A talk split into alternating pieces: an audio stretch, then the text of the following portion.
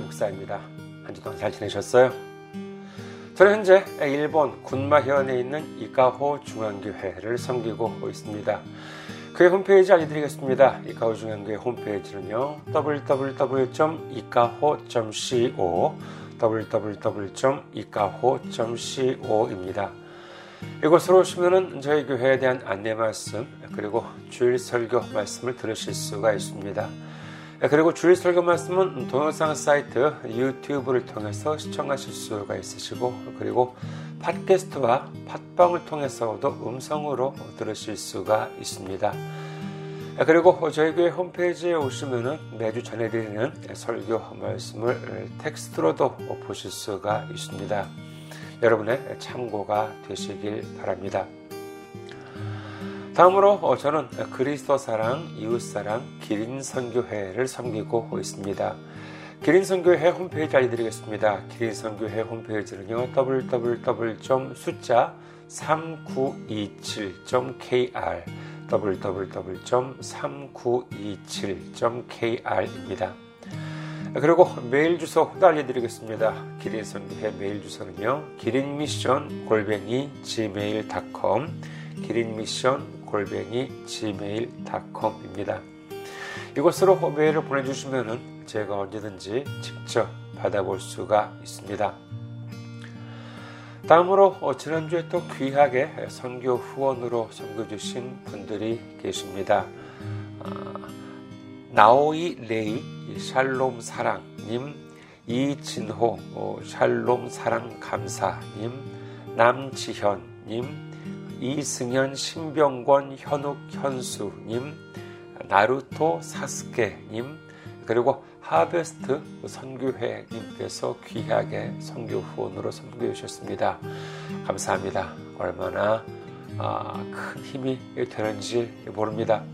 이렇게 항상 기도로 섬겨주시고 그리고 이렇게 물질로 섬겨주시는 모든 분들 위해 예수님의 놀라운 축복과 넘치는 은혜가 함께 하시기를 주님의 이름으로 축원드립니다. 다음으로 선교 후원으로 선거해 주실 분들을 위해 안내 말씀드립니다. 먼저 한국에 있는 은행이지요. KB 국민은행입니다. 계좌번호는요.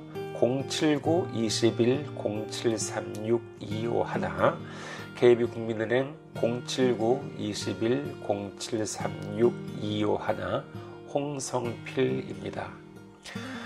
다음으로 일본에 있는 은행으로 직접 선거 주실 분들 또는 일본에 계신 분들을 위해 안내 말씀드립니다. 먼저 군마은행입니다. 저희 교회가 있는 지역은행이에요. 군마은행. 지점번호는요 190, 계좌번호는 1992256, 군마은행 지점번호는 190, 계좌번호는 1992256, 혼손피르입니다. 다음은 일본에 있는 우체국 은행, 유초 은행 알려드리겠습니다. 기호는 10450, 번호는 356-44801, 지점 번호는 048입니다. 유초은행, 기호는 10450, 번호는 356-44801, 지점 번호는 048, 역시 혼손피르입니다.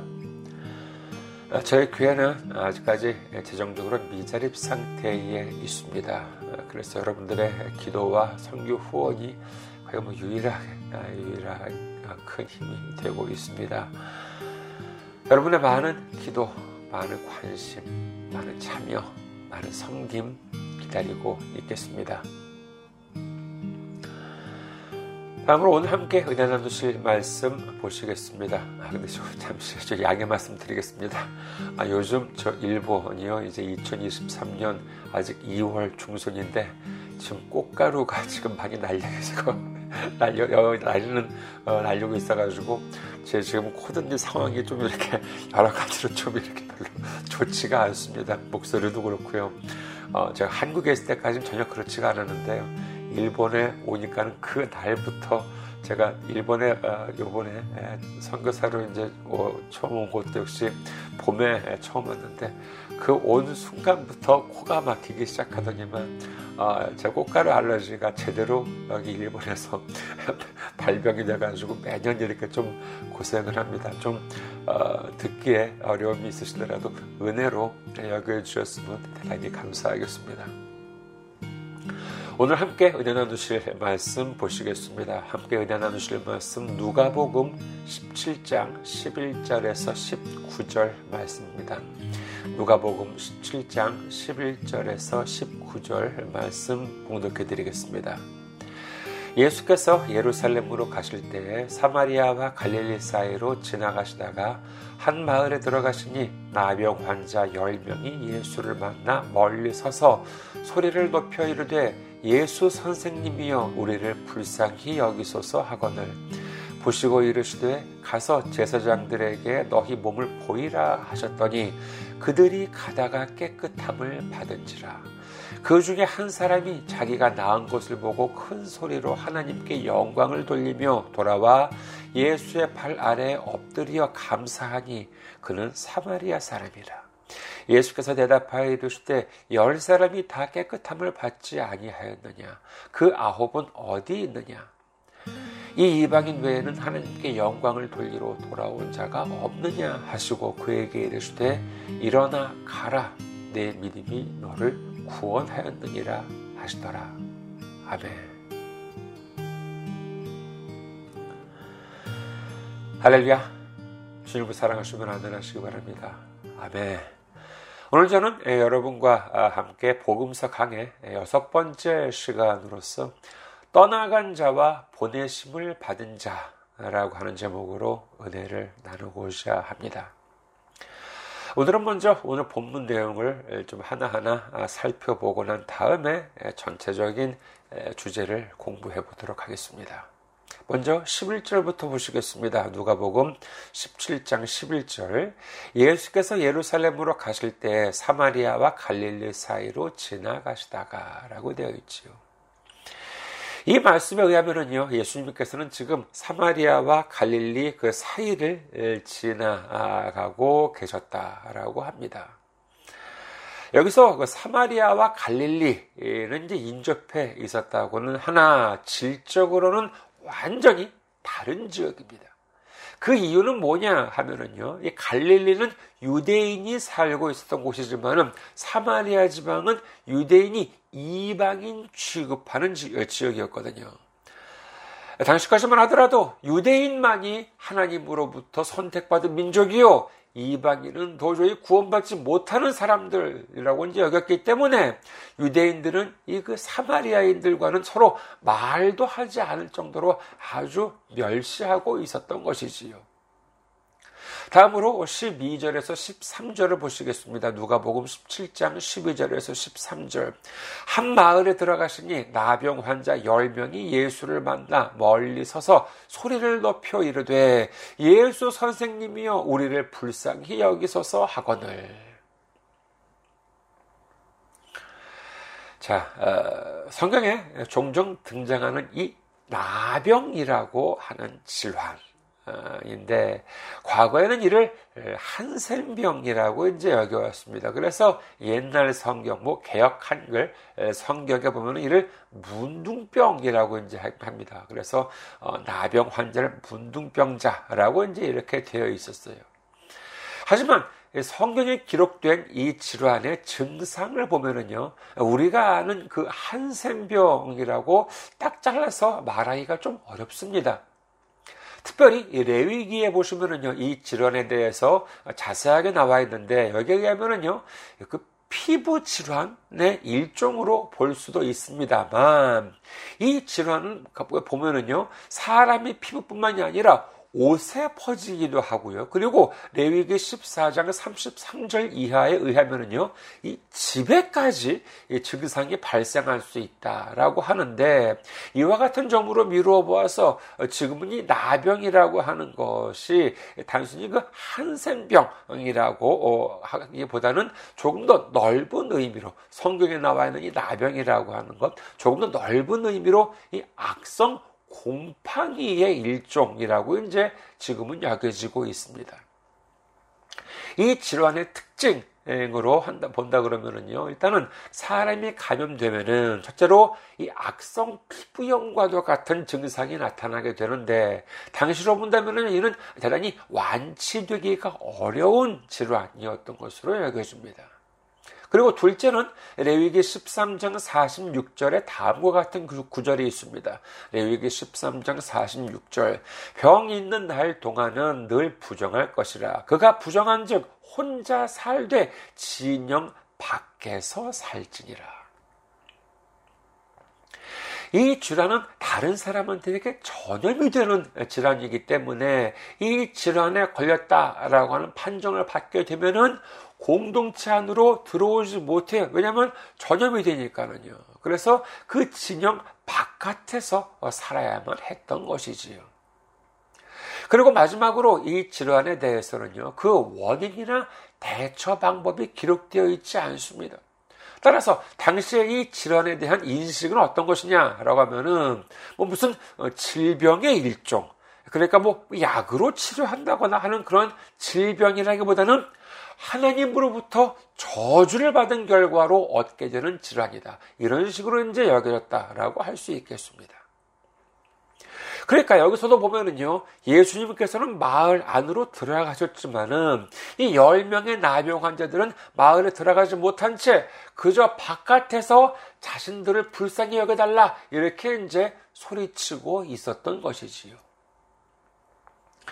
예수님께서는 이 말씀을 들으시고 어떻게 하셨습니까? 당장 그들에게 다가가서 고치셨습니까? 아니에요. 그게 아니에요. 누가복음 17장 14절 보시고 이르시되 가서 제사장들에게 너희 몸을 보이라 하셨더니 그들이 가다가 깨끗함을 받은지라.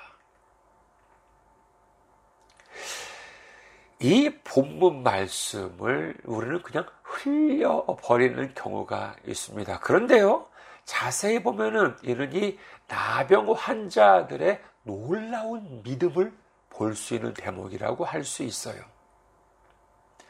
자, 주님께서는요, 이 나병 환자 쪽으로 다가가지도 않으셨습니다. 손을 이렇게 뻗지도 않으셨어요. 그저, 이봐, 너희들, 가서 제사장들에게 너희들 몸을 보이라. 이렇게 말씀하셨을 뿐입니다. 여기서 제사장들에게 몸을 보이라 라고 하신 이유는 당시 나병 환자가 나았을 경우에는요, 이를 판정하는 사람이 바로 제사장들이었기 때문인 것이지요. 그런데요. 자, 그렇다면 순서로 한번 생각을 해 봅시다. 순서로 보았을 때 어느 쪽이 먼저입니까? 내 나병이 낫는 것이 먼저입니까? 아니면 제사장한테 내 몸을 보이는 게 먼저입니까? 당연히 낫는 것이 먼저잖아요. 우선 내 몸이 다 나은 다음에 그 몸을 제사장한테 보여야 제사장이 그 나은 모습을 보고 아 완치되었다 이렇게 판정을 내리지 않겠습니까? 그런데 예수님께서는 시간상으로 본다면요 아직 낫지도 않았음에도 불구하고 제사장한테 가가지고 너희들 몸을 보이라 이렇게 말씀을 하셨던 것입니다. 이와 같은 상황으로 볼 때 믿음이 없는 사람이었다면 어땠겠습니까? 아니, 일단 나아야지 제사장한테 보이든지 말든지 할 것이지. 아직 나았지도 않았는데 어떻게 제사장한테 보이라는 것이냐? 어? 무슨 뭐 나병 환자라고 놀리는 거냐? 이렇게 화도 낼 만하지 않겠습니까? 하지만 이 열명의 나병 환자들은 이에 대해 큰 믿음이 있었습니다. 예수님의 말씀이 떨어지자 이에 대해 전혀 의심하지 않고 제사장한테 가려고 자리에서 일어났다는 것 아니겠습니까? 마가복음 11장 23절에서 24절 내가 진실로 너희에게 이르노니 누구든지 이 산도로 들려 바다에 던져지라 하며 그 말하는 것이 이루어질 줄 믿고 마음에 의심하지 아니하면 그대로 되리라. 그러므로 내가 너희에게 말하노니 무엇이든지 기도하고 구하는 것은 받은 줄로 믿으라. 그리하면 너희에게 그대로 되리라. 이 나병 환자들이 한 것이 바로 이것 아닙니까? 그들은 예수님의 말씀에 전혀 의심하지 않았습니다. 예수님이 말씀하신 후에도 여전히 몸은 여기저기가 헐어 있었고 바뀐 것이 하나도 없어, 없어 보여요. 하지만 그들은 의심하지 않았습니다. 믿음을 가지고 일어서서 제사장에게로 가기 시작했던 것입니다. 그러자 어떻게 되었습니까? 누가복음 17장 14절 후반부 그들이 가다가 깨끗함을 받은지라.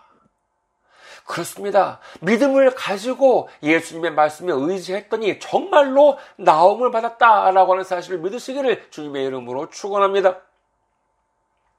그야말로 믿음과 말씀과 행함의 본보기 아닙니까? 그들은 믿음을 가지고 있었습니다. 예수님을 의지하기만 하면은 나음을 받을 수 있다고 그들은 믿어 의심치 않았어요. 그랬더니 예수님께서 말씀하십니다. 너희들은 이미 나았으니까 제사장한테 가서 보여라. 그들은 이 말씀을 받고 난 다음에 의심하지 않고 이제는 행함으로 옮긴 것입니다. 여전히 자기는 나병 환자예요. 전혀 바뀐 것이 없습니다. 그럼에도 불구하고 그들은 이 예수님의 말씀에 순종함으로 말미암아 일어나서 제사장한테 제사장을 향해서 걸어가기 시작했던 것이지. 그랬더니 놀랍게도 그 제사장에게로 가는 길에 깨끗함을 받았다. 이렇게 성경 기록하고 있는 것입니다. 할렐루야. 자, 이렇게 보면은요, 이야기 흐름으로 봐서 어떻습니까? 어, 나병 환자들이 있었고 예수님께서 지나가고 있었어요. 나병 환자들이 아, 자신들을 불쌍히 여겨달라 이렇게 소리칩니다. 그러자 예수님이 아, 제사장한테 보이러 가라 아, 이렇게 이제 말씀을 하세요. 그 말씀에 의지해서 일어서서 가고 있는데 나음을 받았어요. 이렇게 본다면요 이야기의 기승전결이 다 나왔지 않았습니까? 그러면 여기서 끝나면 되잖아요. 그런데 신기하죠. 이 이야기는 11절부터 19절까지 아홉 구절인데 지금 아직 네 번째 구절이에요. 그러니까 기승전결은 고사하고 아직 절반도 안 왔다는 것이지요. 그 다음 전개를 보시겠습니다. 누가복음 17장 15절에서 16절. 그 중에 한 사람이 자기가 낳은 것을 보고 큰 소리로 하나님께 영광을 돌리며 돌아와 예수의 발 아래에 엎드려 감사하니 그는 사마리아 사람이라. 나음을 받은 나병 환자 중에서 한 사람, 이 사람은 놀랍게도 유대인이 아니라 오히려 유대인들로부터 차별을 받고 있었던 사마리아인이었는데 자기가 나은 모습을 보고는 큰 소리로 하나님께 영광을 돌리면서 어떻게 했느냐 하면은 제사장에게로 가는, 가던 그 발걸음을 멈추고 예수님께로 돌아와서 발 아래에 엎드리고 감사를 드렸다는 것입니다. 그 많은 분들은 여기서 좀 오해를 하시는 경우가 있는 것 같은데 그게 뭐냐 하면은요. 다른 아홉 사람은 나음을 받았음에도 불구하고 고맙다는 말을 안 했는데 이 사마리아인은 고맙다는 말을 했다. 이걸로 이제 끝난다는 것이에요. 이 스토리가. 하지만 이 사마리아인이 한 모습이 단순히 아 예수님 정말 감사합니다. 이걸로 끝났습니까? 아니에요. 이 사마리아인이 한 모습은 단순히 감사하다고 한 것만이 아니라 하나님께 영광을 돌리며 예수님의 발 아래에 엎드렸다. 이렇게 기록하지 않습니까? 이는 단순히 고맙다는 말 한마디가 아니라 하나님께 영광을 돌리고 그 영광을 예수님께도 돌리고 있다는 사실. 다시 말해서 예수님을 구주로 영접하고 경배하고 있는 모습이라고 할 수 있는 것입니다. 예수님께서는 이 모습을 보시면서 말씀하십니다. 누가복음 17장 17절에서 19절 예수께서 대답하여 이르시되 열 사람이 다 깨끗함을 받지 아니하느냐 그 아홉은 어디 있느냐 이 이방인 외에는 하나님께 영광을 돌리러 돌아온 자가 없느냐 하시고 그에게 이르시되 이르시되 일어나 가라 내 믿음이 너를 구원하였느니라 하시더라. 여기서 일단 이게 19절 말씀, 19절 말씀부터 한번 짚고 넘어가고자 합니다. 저는 예전에 이 교회 예배 시간 때 목사님으로부터 이 19절 말씀, 네 믿음이 너를 구원하였다 라고 하는 말씀을 들으면서 다른 아홉 사람은 어, 나병만 치유함을 받았는데 이렇게 예수님께 감사를 드린 사마리아인은 영혼까지 구원을 받은 것이다. 라고 하는 말씀을 몇 번이고 들었던 기억이 있습니다. 아마도 그와 같은 말씀을 들어보신 분들 저 외에도 좀 많이 계시지 않을까 해요. 그래서 제가 가지고 있는 어떤 외국 주석서, 성경 주석서를 보니까는 거기에도 그렇게 적혀 있었더라고요. 아, 물론 아, 이야기 흐름을 감동적으로 보이게 하기 위해서 뭐 그렇게 해석할 수도 있겠습니다만 이는 성경 해석에 있어서 다소 비약이 아닐까 합니다. 예수님께서는 구원이라고 하는 말씀을 과연 이 영혼의 구원이라고 하는 의미로 제한해서 사용하셨을까 하는 점에 대해서 저는 다소 의문이 있습니다. 마가복음 10장 46절 이후와 누가복음 18장 35절 이후에 보시면은 앞을 볼 수 없는 사람, 마가복음 10장 46절에는 그 이름이 바디메오라고 나와 있는데 그는 역시 오늘 본문에서처럼 예수님께 도움을 구합니다. 그러자 예수님께서는 그의 눈을 뜨게 해 주셨어요. 그 장면에 대해서 성경은 다음과 같이 기록합니다. 마가복음 10장 52절. 예수께서 이르시되 가라 내 믿음이 너를 구원하였느니라 하시니 그가 곧 보게 되어 예수를 길에서 따르니라. 누가복음 18장 42절에서 43절 예수께서 그에게 이르시되 보라 내 믿음이 너를 구원하였느니라 하심에 곧 보게 되어 하나님께 영광을 돌리며 예수를 따르니 백성이 다 이를 보고 하나님을 찬양하니라. 이 바디메오라고 하는 사람은 앞을 보지 못했지만은 주님의 능력으로 앞을 보게 되었는데 이에 대해서 주님께서는 구원이라고 하는 말씀을 사용하고 계십니다. 만약에 이를 두고 영혼 구원이다 이렇게 말 영혼 구원에 대한 말씀이다라고 이해를 하게 되면은 어떤 일이 발생을 하냐라고 하면은요 바디메오는 영혼이 구원받았기 때문에 앞을 보게 되었다라고 이제 이렇게 해석할 수가 있지 않겠습니까?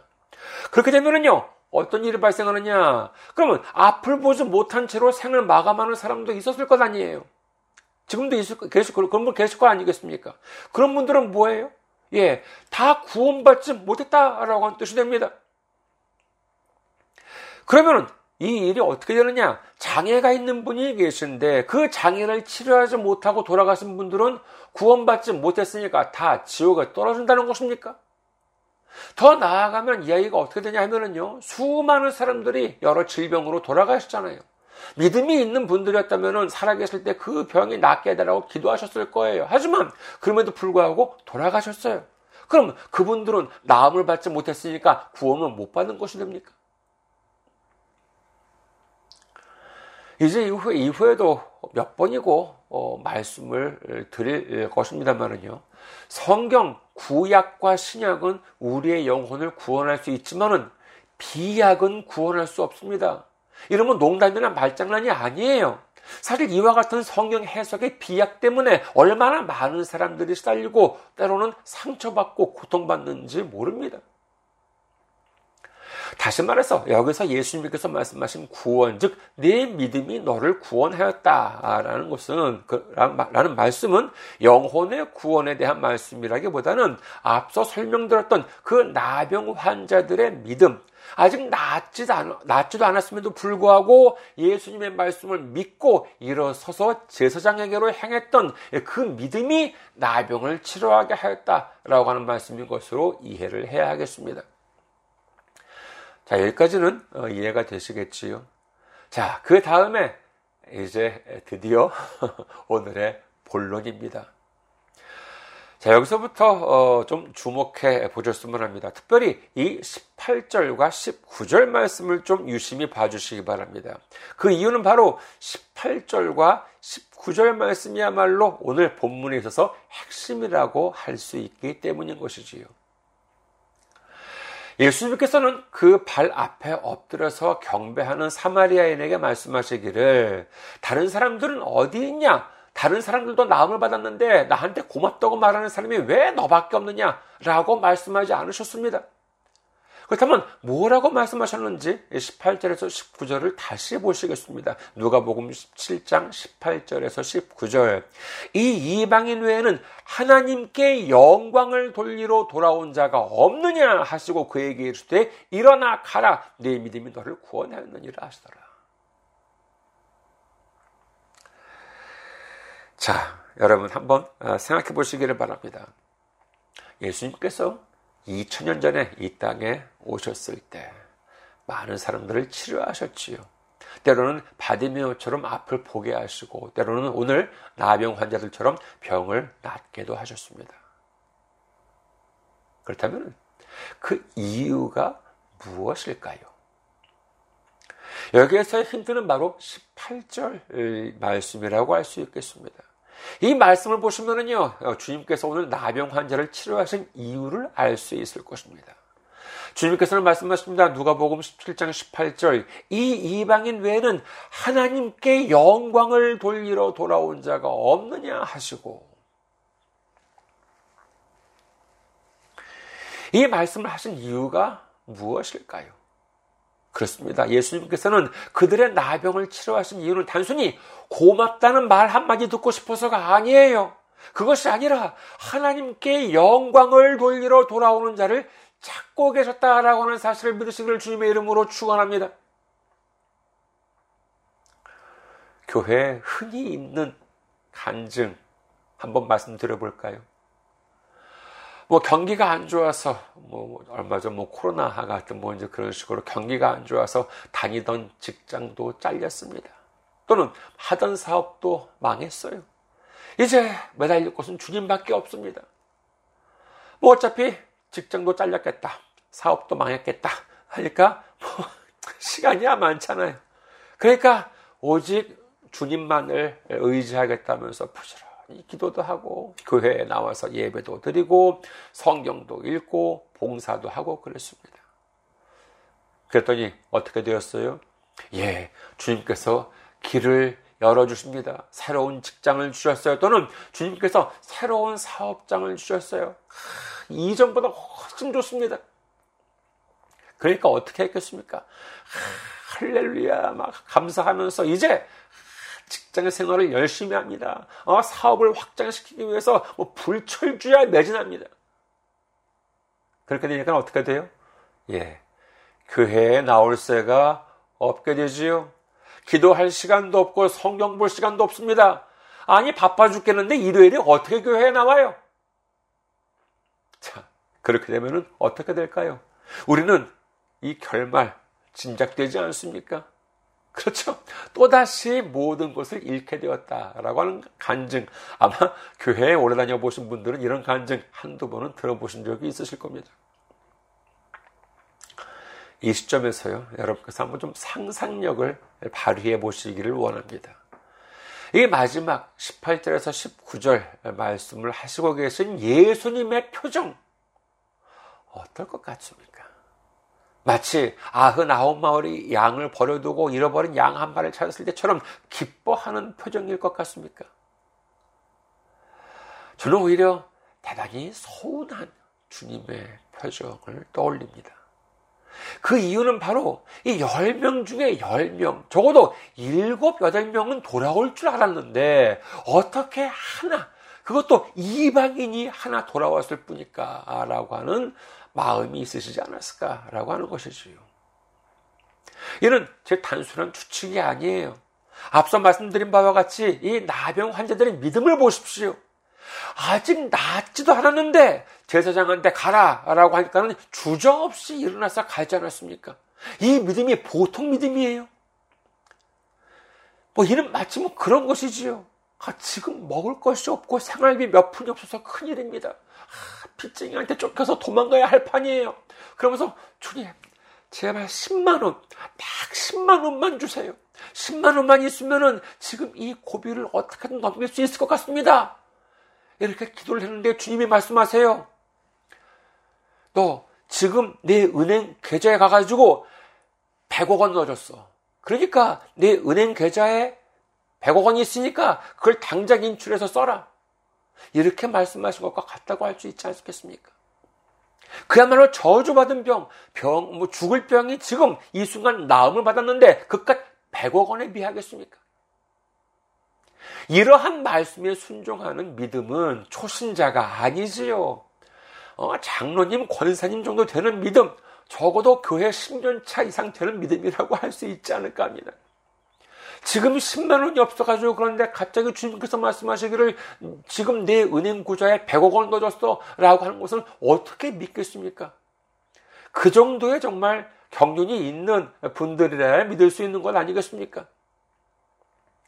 그 정도의 믿음이 있는 사람이 이처럼 놀라운 하나님의 능력을 체험했다면 주님께로 돌아오는 것 당연하지 않겠습니까? 하지만 그럼에도 불구하고 아홉 명은 다 주님 곁에서 떠나가 버리고 말았습니다. 그리고 주님 품으로 돌아온 것은 이 사마리아인 한 사람뿐이었다는 것이지요. 말하자면 교회에 오랫동안 다녔던 사람들은 다 뿔뿔이 떠나가고 주님께로 돌아온 사람, 지난주부터 교회에 다니기 시작한 주일학교 어린이 정도 되는 사람이다. 이렇게 말할 수 있지 않을까 합니다. 여러분, 여기서 우리는 함께 생각해 보시기를 원합니다. 요한복음은 다음과 같은 구절로 끝을 맺습니다. 요한복음 21장 25절. 예수께서 행하신 이 예수께서 행하신 일이 이 외에도 많으니 만일 낱낱이 기록된다면 이 세상에라도 이 기록된 책을 두기에 부족할 줄 아노라. 이 말씀으로 미루어 볼 때 예수님께서는 2000년 전에 오셔서 수많은 사람들, 정말 성경에 기록되지 못할 정도로 많은 사람들을 치료하셨습니다. 그렇다면 그 이유가 무엇이겠습니까? 뭐 좀 이상하게 들릴지 모르겠습니다만 예수님께서 치료하셨다 하더라도 뭐 언젠가는 돌아가실 분 아니겠어요? 하지만 그럼에도 불구하고 왜 주님은 앞을 보게 하시고 나병을 치료하시고 그랬을까요? 정말 단순히 고맙다는 말 한마디 듣고 싶어 하셨기 때문일까요? 제가 지금 타고 있는 차, 사실 좀 오래된 차이긴 합니다만은요, 한 20년 정도 된 차이긴 합니다만은, 이 차를 제가 받은 다음에 바로 며칠 후, 정말 며칠 후에 엔진 시동이 안 걸려요. 그래가지고 정말 대단히 난처한 상황을 겪은 기억이 있었습니다. 얼마나 그때 그 순간 그냥 고생했는지 몰라요. 갑자기 바깥에 있었거든요. 집 앞에서 그런 것도 아니고 외부에 나갔는데 거기서 이제 차 시동을 걸리니까 이게 안 걸리는 거예요. 아, 그래가지고 정말 아주 그냥 한두 시간 정도 정말 이렇게 진땀을 뺐었는데 그래도 다행히 예, 보험에 그 바로 얼마 전에 보험에 가입을 해가지고요.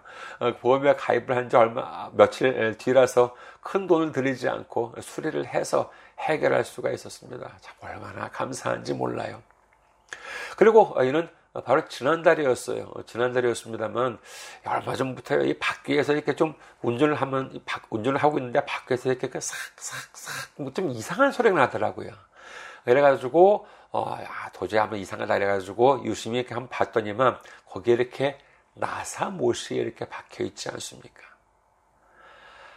정말 이게 그 길 한가운데서 터지거나 하지 않은 게 얼마나 다행인지 몰라요. 그래서 서둘러 카센터로 가서 바퀴를 수리했습니다. 나사가 바뀐 것이 옆쪽이었다면요 수리가 안 되고 다 바꿔야 할 판이었는데 다행히 그 앞쪽 그 땅에 닿는 그쪽이라서 수리가 가능했었어요. 참 여러모로 얼마나 감사한지 모릅니다. 여기 군마현 같은 경우에는 대중교통이 거의 뭐 전무한 상황이라서 차 없이는 상당히 살기가 불편하고 반드시 차가 있어야 돼요. 자 그렇다면은요 저는 그 오래된 차를 왜 그냥 버리지 않고 수리를 했겠습니까? 당연히 그 차를 수리한다고 해서 천년 만년 고장이 안 난다는 것은 아니잖아요. 하지만 수리를 했어요. 그 이유가 무엇이겠습니까? 그렇죠. 더 써먹기 위해서 수리를 한 것 아니겠습니까? 예수님께서도 이 믿음의 사람 10명, 지금은 비록 나병을 앓고 있지만 그럼에도 불구하고 이 믿음의 용사 10명을 주님께서는 낫게 하심으로 말미암아 사용하고 싶으셨는지도 모릅니다. 그런데 기껏 낫게 해주니까 그 중에서 나머지 아홉은 주님 곁을 모두 다 떠나버렸어요. 그러니 주님께서는 얼마나 그 마음이 안타까우셨겠습니까?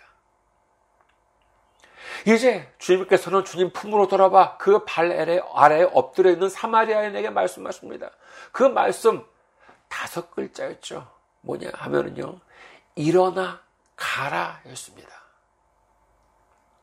주님께서는 지금 발 아래에 엎드려 있는 사마리아인에게 일어나라고 말씀을 하십니다. 이는 그의 예배를 모두 다 받았다라고 하는 뜻이요. 그 다음으로 가라라고 하는 말씀은 이제 주님께서 주시는 사명을 가지고 주님의 도구로 쓰임을 받기 위해 주님으로부터 보내심을 받았다라고 하는 뜻인 줄 믿으시기를 주님의 이름으로 축원합니다. 이제부터 펼쳐질 이 이방인인 이 사마리아인의 첫 발자국은 주님 곁을 떠나간 나머지 아홉 명의 발걸음과 큰 차이를 보이게 될 것입니다. 시편 23편 4절 내가 사망의 음침한 골짜기로 다닐지라도 해를 두려워하지 않을 것은 주께서 나와 함께 하심이라 주의 지팡이와 막대기가 나를 안위하시나이다. 아홉 명의 발걸음 그것은 주님과 무관한 길이 될 수도 있겠으나 주님의 사명을 받아 나서게 되는 이 사마리아인의 앞길은 그야말로 주님께서 지팡이와 막대기로 인도해 주시는 놀라운 길이 될 것입니다. 어려움이 있으십니까? 주님을 의지할 때입니다. 절망과 좌절이 있으십니까? 주님을 의지할 때입니다. 그리고 기도 응답을 받으셨습니까? 병이 나았습니까? 문제가 해결되었습니까? 바로 지금 그때야말로 주님께로 돌아와야 할 때인 줄 믿으시기를 주님의 이름으로 축원합니다. 이사야 43장 19절에서 20절 보라 내가 새 일을 행하느니 이제 나타낼 것이라 너희가 그것을 알지 못하겠느냐 반드시 내가 광야의 길을 사막에 강을 내리니 장차 들짐승 곧 승냥이와 타조도 나를 존경할 것은 내가 광야의 물을 사막에 강을 내어 내 백성 내가 택한 자에게 마시게 할 것입니다. 주님께서는 우리를 기다리고 계십니다. 새로운 일을 행하시기 위해서 기다리고 계신 것입니다. 지금까지는 주님의 곁을 떠나섰다 하더라도 다시 주님의 품으로 돌아와 이제부터는 주님의 곁을 떠난 자가 아니라 주님으로부터 보내심을 받은 자로서 쓰임을 받는 놀라운 믿음의 용사로 거듭나는 우리 모두가 되시기를 주님의 이름으로 축원합니다. 감사합니다. 항상 승리하시고 건강한 모습으로 다음 주에 뵙겠습니다.